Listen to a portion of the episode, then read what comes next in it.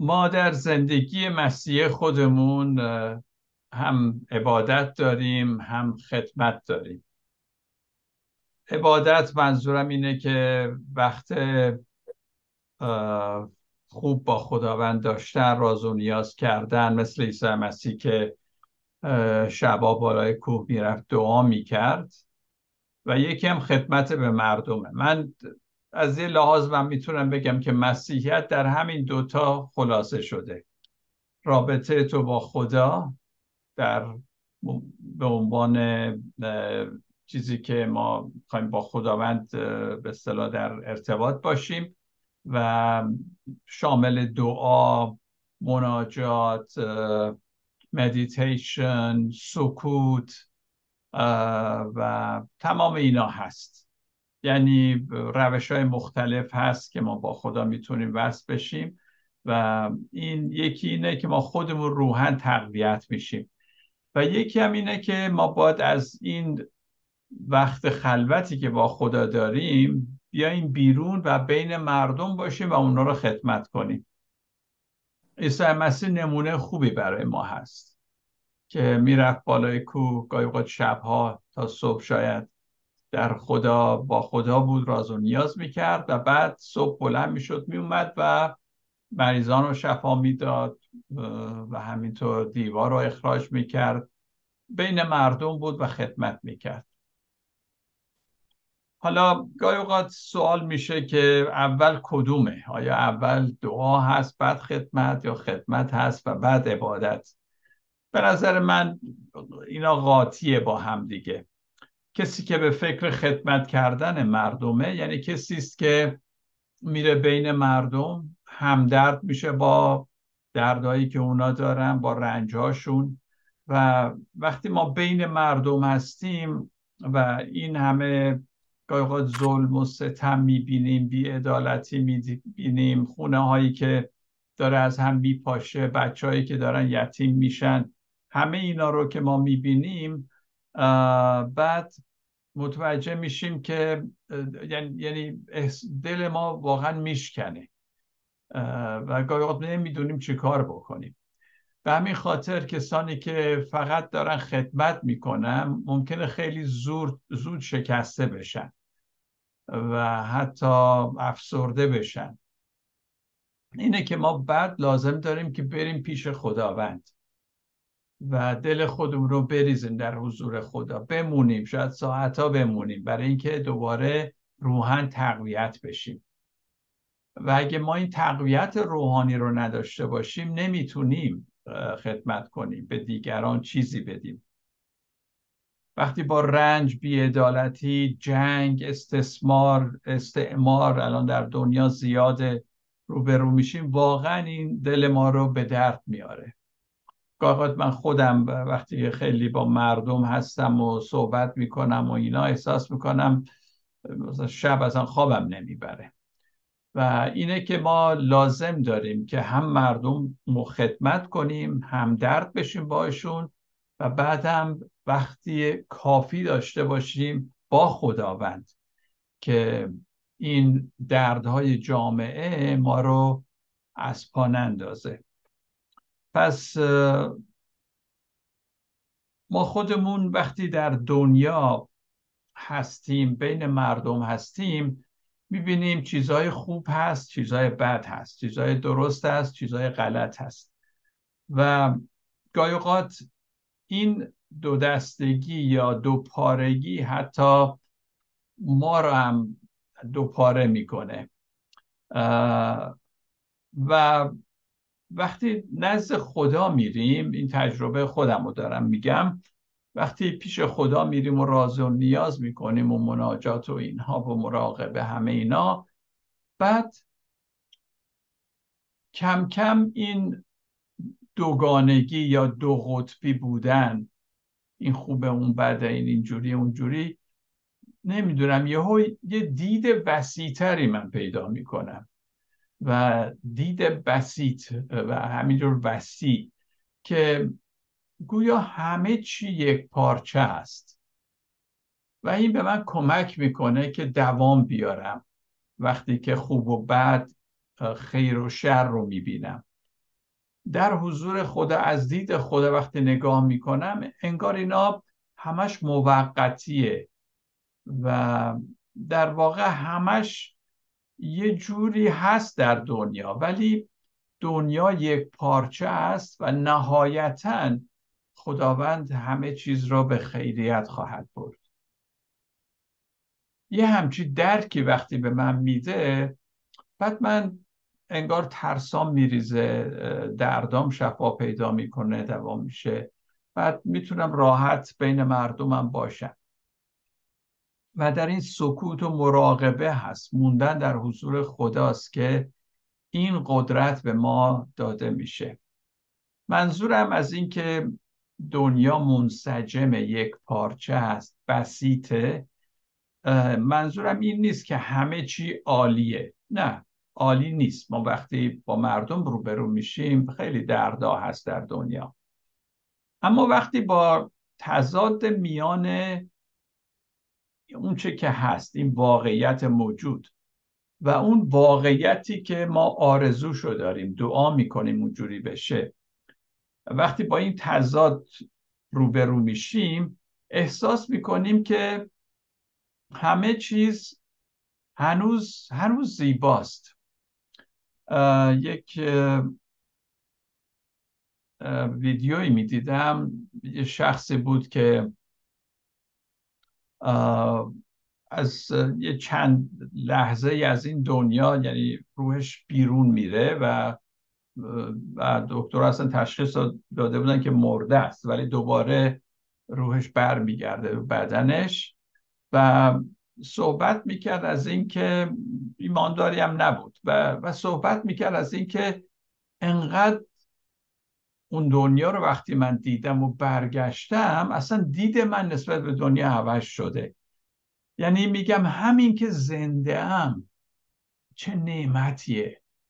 چون خب مرده بود روحش رفته بود اون دنیا برای چند لحظه یا چند دقیقه و دوباره برگشته بود. مثل اینکه یه نفر که دوباره متولد شده. با تمام این بدی هایی که در دنیا هست بازم هنوز زیباست. هنوز نفس داریم هنوز زنده ایم و این زنده بودن یک نعمتیه. یعنی اینکه ما بتونیم همدیگه رو بشناسیم صحبت بکنیم برخوردار بشیم از چیزهایی که خداوند در این دنیا گذاشته. اینه که وقتی در حضور خدا میریم این جنبه مثبت و زیبا بودن برای ما برجسته تر میشه. پررنگ تر میشه. و ما به این نیاز داریم. از دید خدا می‌بینیم که همه چی به همدیگه مربوطه. یه انسجامی هست. یه انسجامی که به فکر انسان یک راحتی میده. و اینه که ما به هر دوتاش نیاز داریم. هم خدمت بین مردم و هم بودن با خدا. اگه یکیش نباشه اون یکی لنگ می‌زنه. همه ما با فکر دو قطبی اصلا دنیا رو نگاه می‌کنیم شروع می‌کنیم. با مشکلات دو قطبی یعنی منظورم از دو قطبی دوالیستیک یعنی اینکه می‌فهمیم این خوب, خوب, خوب و خوب میگیم بد و بد میگیم درست و درست میگیم غلط و غلط میگیم. و میگیم این خوبه اون بده. این درسته اون غلطه. و به همین خاطر نمی‌تونیم بگیم شرارت و ظلم و بیعدالتی چیز خوبیه نه. همه ما می‌دونیم که چیز بدیه. اما اگه در این تفکر دو قطبی هی بمونیم خوب بد خوب بد این خوبه اون بده فکر کنم خیلی فشار میاد. روی آدمایی که مخصوصا خیلی حساسن اصلا آدم دیوونه میشه اینجوری. باید ما بتونیم اون دید وسیع که فکر ذهن دو قطبی نیست دوالیستیکی نیست. همه چی رو یه تمامیت می‌بینه. باید به اون فکر برسیم. اون فکری که از خداست. البته خود عیسی مسیح هم به هیچ ابایی نداشت از اینکه خوب و بد و از هم دیگه تشخیص بده و نشون بده و شرارت رو رسوا بکنه. خودش اینا رو در زندگیش و کاراش ما می‌بینیم که بود. و اکثرا هم با زبان دو قطبی یا دوالیستیکی صحبت می‌کرد. مثلا می‌گفت نمیشه هم خدا رو خدمت کرد هم پول را. یا مامونا رو ترجمه قدیمی پول را خدمت کرد. او میان گوسفندان و بزها همینجور اختلاف قائل میشه. میان خوبان و بدان تمیز قائل میشه. در مکتوب 25 آیه 31 تا 46 اما عیسی به ما یاد میده در زم که از این تفکر دو قطبی کم کم ما به سوی تفکر یا ذهنیت منسجم بریم که همه چیز رو یه جا ببینیم در دنیا و همه چی به همدیگه پیوند داره. حتی این خوبی ها بدی ها زشتی ها زیبایی ها اینا یه کاسه است انگار. و اینجور نگاه کردن میگم بازم تاکید می‌کنم ما نمیگیم چیزی که بده بگیم خوبه. ولی این دید منسجم نمی‌دونم چجوری بگم من با تجربه کرد. و این در حضور خدا موندن و با خدا رابطه داشتنه که یهو تمام دنیا رو زیبا می‌بینی. بله جنگ از کشتار از همه اینام هست. ولی یه دیدی داری دید وسیع که خودتو با خوب و بد و اینا با این تضادها درگیر نمی کنی.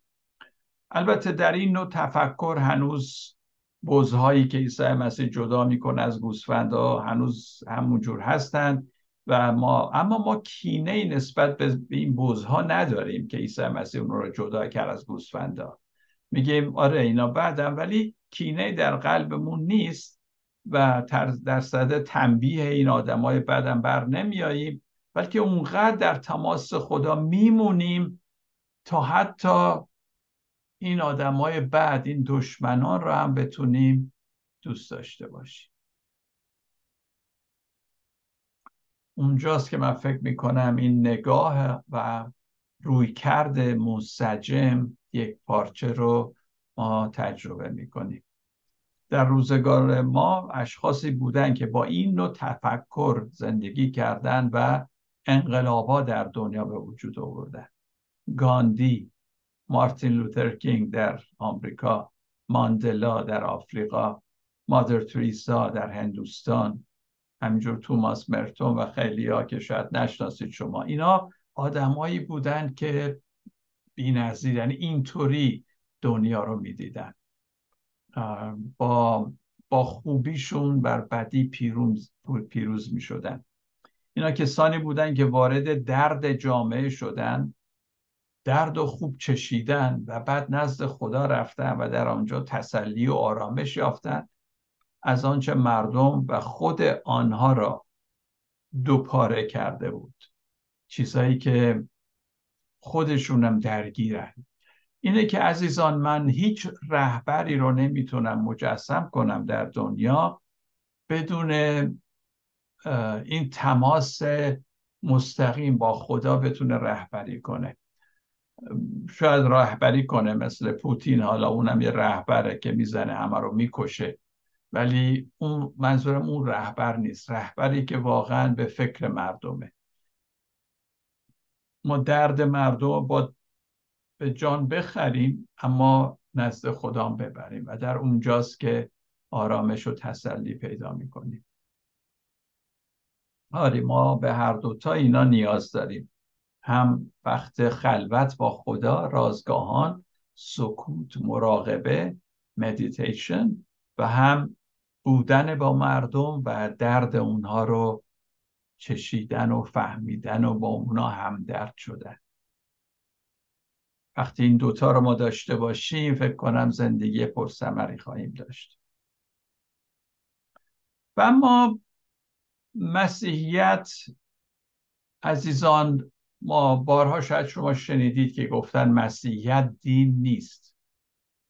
البته از یه لحاظ خب دینه دیگه مثل سایر دین ها ادیان ابراهیمی. اما در اصل واقعا شریعت نیست مسیحیت. دین نیست شریعت نیست. اخلاقیات صرف نیست چون دین و شریعت همش رو اخلاقیاتن. این خوبه اون بده. این کارو نکن این کارو بکن. اخلاقیات. بلکه یک طریقت مسیحیت یا یه, یه نوع عرفان مسیحیت. و خوبه که ما به مردم یاد بدیم که از نظر اخلاقی درست بکنن اشخاص اخلاقی و اخلاق گرا باشن. و ولی اون جنبه مسیحیت یعنی حالت عرفانی و روحانی که داره گاهی اوقات کمرنگ میشه مخصوصا در مذهب پروتستان. در ارتودکس و کاتولیک ما اون جنبه رو بیشتر می‌بینیم تره این اشخاصی که مسیحیت رو فقط به شکل یک شریعت و یک نظام اخلاقی می‌دونن فقط اینا گویا اون عروسی عیسی که عیسی مسیح رفت در قانای جلیل خاطرتون هست در اونجا وقتی شراب تموم میشه بعد عیسی مسیح چیکار می‌کنه؟ برای معجزه میگه اون شش قده سنگی که اونجا بود کوزه های سنگی که بودن اینا برای تهارت به کار می‌رفتن. یعنی یک وسیله مذهبی بودن مراسم مذهبی بودن. عیسی میگه توی اونها آب بریزید و بعد اون رو تبدیل به شراب می‌کنه. شرابی که آدم می‌خوره و شنگول میشه. مرام عیسی اینه به همین خاطر دین نیست. اومده توی دین مایه خوشحالی رو آورده شادی رو آورده و از این لحاظه که میگه عیسی مسیح دین نیاورد بلکه شادی آورد برای انسان ها ولی بعضی از مسیحیان گویا دوست دارن همون شش قده سنگی همیشه پر از آب تهارت باشه و وضوع بگیرن و اینا. تا اینکه از شرابی که عیسی مسیح ساخته بخورن و خوش باشن. روش ما انسان ها که ایگو در خودمون داریم نفس کوچیک ما داریم اگه در همون بمونیم روش ما هم عوض نمیشه. همون به صورت انسان های که هستیم عمل خواهیم کرد. اما فکر عرفانی فکر غیر دوالیستیکی غیر دو قطبی فکریه که بازه وسیع چرتکه نمیندازه حسابگر نیست. من خوبم تو بدی من الان فلان کار رو کردم تو اینجوری هستی. اصلا مقایسه نمی‌کنه. سنجشی در میان نیست. مقایسه اخلاقی نمی‌کنه. ماها خوبیم شما بدید. کلیسای ما بهتر از اون کلیساست. شبان بگه من با اون, با اون مقایسه کنم. اصلا اصلا مقایسه جایی نداره در این تفکری که غیر دوالیستیکی هست. این که من بخوام جلو بزنم کلیسای من بهتره یا کلیسای اون بهتره. تفکر دو قطبی دوالیستیکی همیشه می‌خواد زود به نتیجه برسه تا خیالش راحت بشه. یا آقا خیالش رو راحت بکنه. آقا این, این آدم خوبه یا نه؟ این, این مسیحیه یا نه؟ این میره بهشت یا میره جهنم؟ و همش به این فکرن که تمیز بدن تشخیص بدن زود به نتیجه برسن که خیالشون راحت بشه. اما فکری که غیر دوالیستیکی عرفانی این که حالا کی میره بهش کی میره جهنم این, این می‌خواد خوبی کنه به مردم. پیغام مسیح رو برسونه. دیگه رفتن به بهشت و جهنم که کار ما نیست. که این همه داریم تعلیم میدیم چون تا آخرش به اینجا ختم میشه دیگه. ولی فکر غیر دوالیستیک این فکرها رو نمی‌کنه. عاشق مردم می‌خواد در بین مردم باشه خدمتشون بکنه. هی از نظر اخلاقی گیر دادن که آقا این چقدر تا گناه کرد اون یکی چقدر گناه کرد. حالا این ثواب داره اون که میره این ور که میره اون ور. اینجور حساب کردن و نمی‌دونم سنجیدن و مقایسه کردنی در کار نیست. به همین خاطره که عیسی مسیح بارها میگه حکم مکنید همدیگه رو دوست داشته باشید. این مرام مسیح این طریقت مسیح. احکام اخلاقی عیسی مسیح نیاورد. هرچند ضد اخلاق نیست عیسی مسیح. ولی صحبت از یک دنیایی می‌کرد که در فراسوی این اخلاقیات هست. عزیزان تحقیقات که دانشمندان پزشکان اونایی که به صدا اعصاب و اینا خوندن و پزشکان تحقیقاتی روی مغز انجام دادن که نشان میده که واقعا عزیزان افکار منفی بیشتر نمی‌دونم چرا ولی ذهن انسان به سوی افکار منفی گرایش داره تا مثبت. یعنی همینجور مثلا یکی یه نفر از عزیزانتون سفر می‌کنه همیشه فکر می‌کنه حالا نشه هواپیما بیفته. نکنه یه اتفاقی براش بیفته. یعنی ما بیشتر افکار منفی میاد تو فکر ما ذهن ما تا افکار مثبت. و ما روی تجربیات تلخ همینجور مدت ها میمونیم و نگرانیم که مبادا باز در آینده این اتفاقات بیفته و اتفاقات بد بیفته. پژوهش هایی که نوروساینتیست ها کردن این دانشمندانی که تخصصشون در اعصاب و مغز و اینا هست نشون میده که ما باید به مدت 15 ثانیه حتی همونقدر 15 ثانیه به فکر مثبت متمرکز بشیم. یه فکری رو مثبت بگیریم روش متمرکز بشیم. همینجور که پولس در فیلیپیان باب چهار میگه اون چه که نیکو هست روش فکر بکنیم. و اگه این کار رو بکنیم این فکر واقعا اثر خوبی روی سلول های مغز می‌ذاره.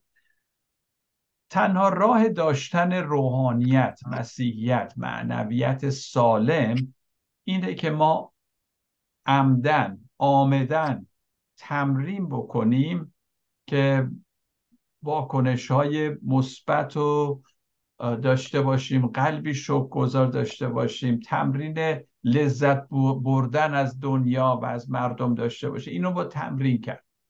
هرچی رو بیشتر تمرین کنی خودت خوشحالتری بر روی نورون های سلول های عصبی تو هم اثر خوبی می‌ذاره.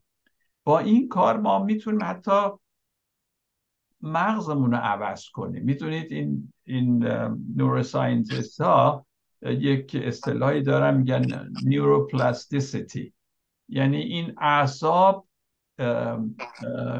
انعطاف پذیرن. یعنی اگه ما چیزهای مثبت به خورد خودمون مغزمون بدیم یواش یواش مغز ما هم عوض میشه به سمت مثبت گرایش پیدا می‌کنه. حتی سلولا می‌تونیم رو سلولا تاثیر بذاریم. موقع مراقبه موقع دعا وقتی که چیزهای مثبت هست همینجور رو فکر ما اثر خوب می‌ذاره. همه ما می‌دونیم که در ترس و کینه و نفرت زندگی کردن چیز خوشایندی نیست. ولی به ما کسی شاید یاد نداده که چگونه میشه از اینها پرهیز کرد و عملا چطور می‌تونیم ما سالم و مثبت زندگی بکنیم.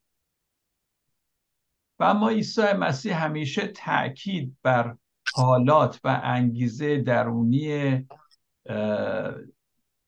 بر, بر اون انگیزه درونی تاکید می‌کرد تا به چیزهای ظاهری که شخص انجام میده. مثلا وقتی ازش ایراد می‌گیرن چرا شاگردان تو غذاها رو همینجور با دستای ناشسته می‌خورن و اینا؟ مسیح گفت مهم نیست چی می‌خورن چی نمی‌خورن. اون چه که از فکر اونا تراوش می‌کنه درون اونها مهمه. و همجور که گفتم فیلیپیان باب چهار آیه چهار تا نو واقعا چقدر قشنگ. روز رسول تاکید می‌ذاره روی این افکار مثبت. آنچه که نیکوست زیباست عالیه. به اونا فکر بکنید. اکثر نزاها و جنگا و خشونت هایی که امروز در دنیا داریم از همین فکر دو قطبیه که دائم من خوبم اون بده ملت من خوبه ملت اون بده پس حمله کنیم بزنیم بکشیم و اینها. این تفکر دو قطبی همیشه طرفداری می‌کنه از یه چیزی. یه چیزی رو توجیه می‌کنه که خوب کاری کردیم این کار رو انجام دادیم. و همیشه یکی و بر دیگری برتری براش قائل ترجیح میده. اما فکر عرفانی یا فکر بسیط خدا رو مثبت کل می‌دونه. می‌دونید تمام این چیزهای خوب از خدا ناشی میشه. مثبت. کسی که فکر بسیط داره اونقدر تشنه خوبی و حقیقت و زیبایی است که حاضر اونقدر منتظر بمونه تا آنچه ظاهرا خوب و بد هم هستن. گاهی اوقات واقعا چیزهایی که ما می‌بینیم بده شاید ظاهرا اینجوریه. کاملا خودش رو نشون بدن و این این انتظار و این صبر و حوصله رو داره. خیلی زود قضاوت نمی‌کنه. میشه گفت زندگی مطابق انجیل محبت انجیلی که مسیح برد انجیل محبت پیام محبت. زندگی مطابق این خیلی سخته. زیرا می‌دونید چرا سخته؟ مسیح بار زندگی کرد و همه رو دوست داشت. چون خیلی ساده است. سخت بودنش در سادگیشه.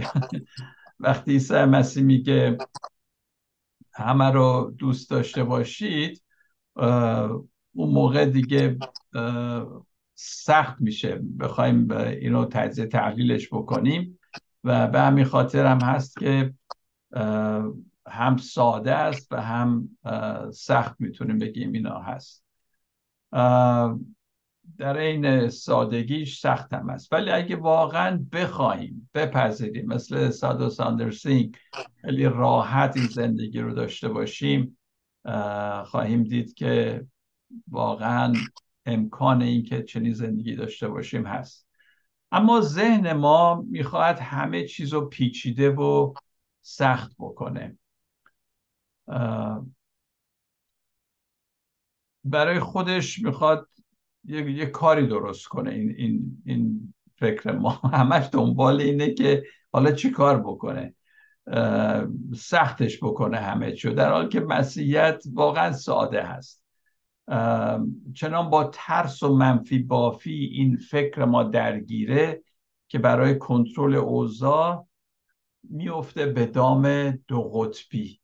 نمی‌تونه باز اون حالت روحانی یک پارچه دیدن همه چی و ارتباط همه چی و منسجم بودن دنیا رو از دید خدا اونو ببینه. اونا یادتون هست عیسی مسیح داستان هایی داره که راجع به عروسی هست که یکیش در متی باب 22 هست که میگه برال عروسی میده و دعوت شدگان نمیان و بعد عیسی مسیح میگه آقا برید تو کوچه ها آدمای خوب و بد و خوب و بد و دعوت کنید بیان که این تو این عروسی. فکر غیر دو قطبی و فکر منسجم اینجوری خوب و بد و دعوت می‌کنه به عروسی. و خیلی این جالبه. عیسی مسیح میگه خوب و بد و بیارید دعوت کنید به این عروسی که من وقتی صحبت از عروسی می‌کنه ملکوت خداست. همه بذاریم بیان.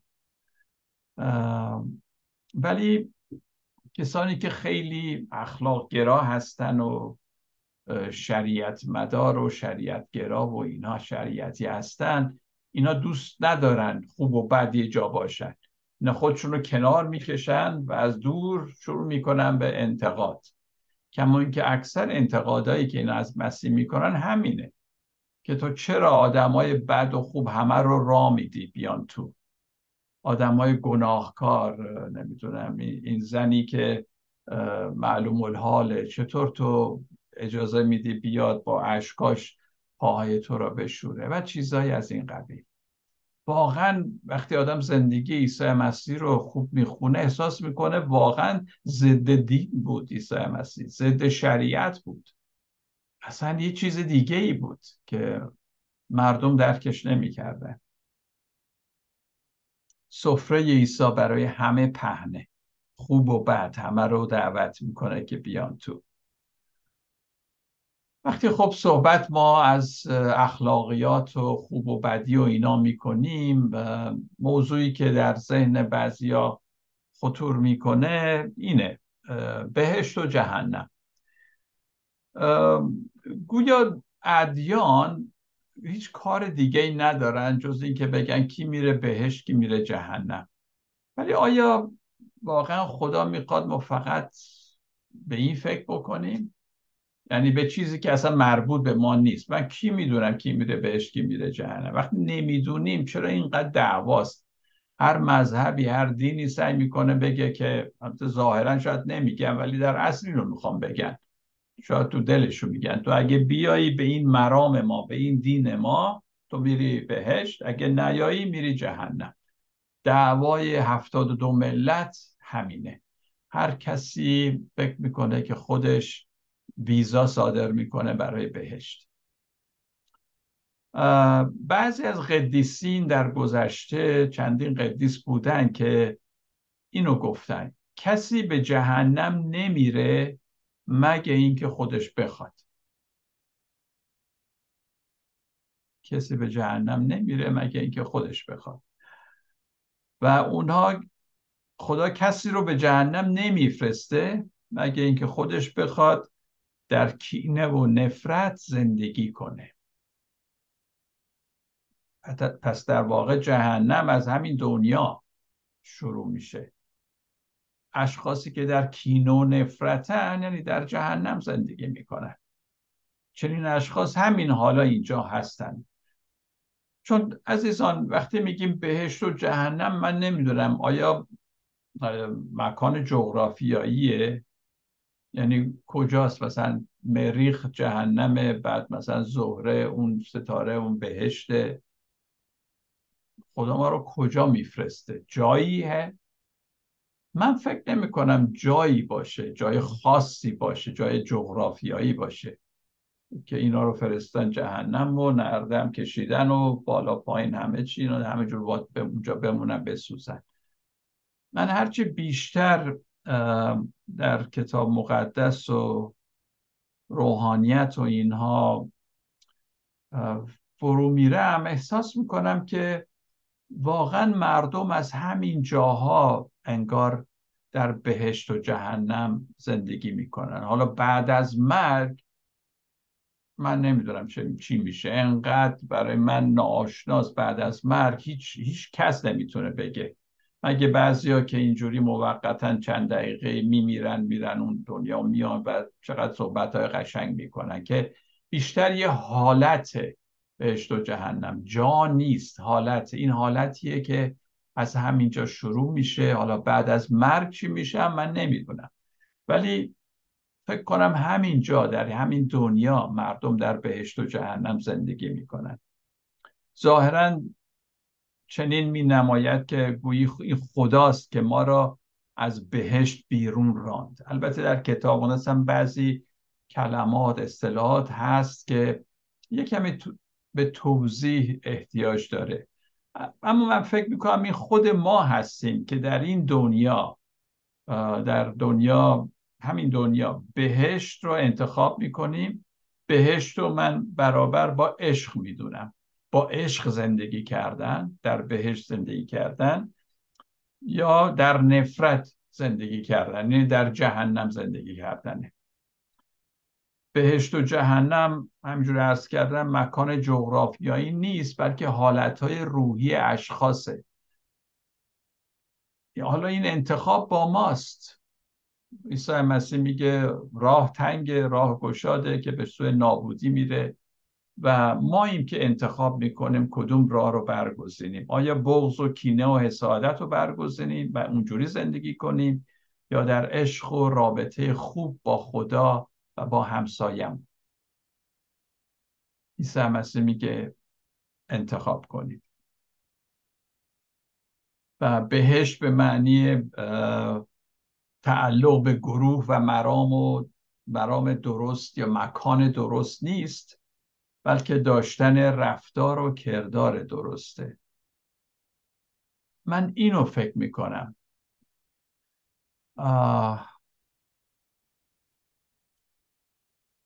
عیسی میگه کسانی که رفتار درست نداشته باشن روزی خواهد آمد که از ناراحتی و پشیمانی خواهند گریز و دندان بر دندان خواهند سایید یعنی انقدر وضعیت بده.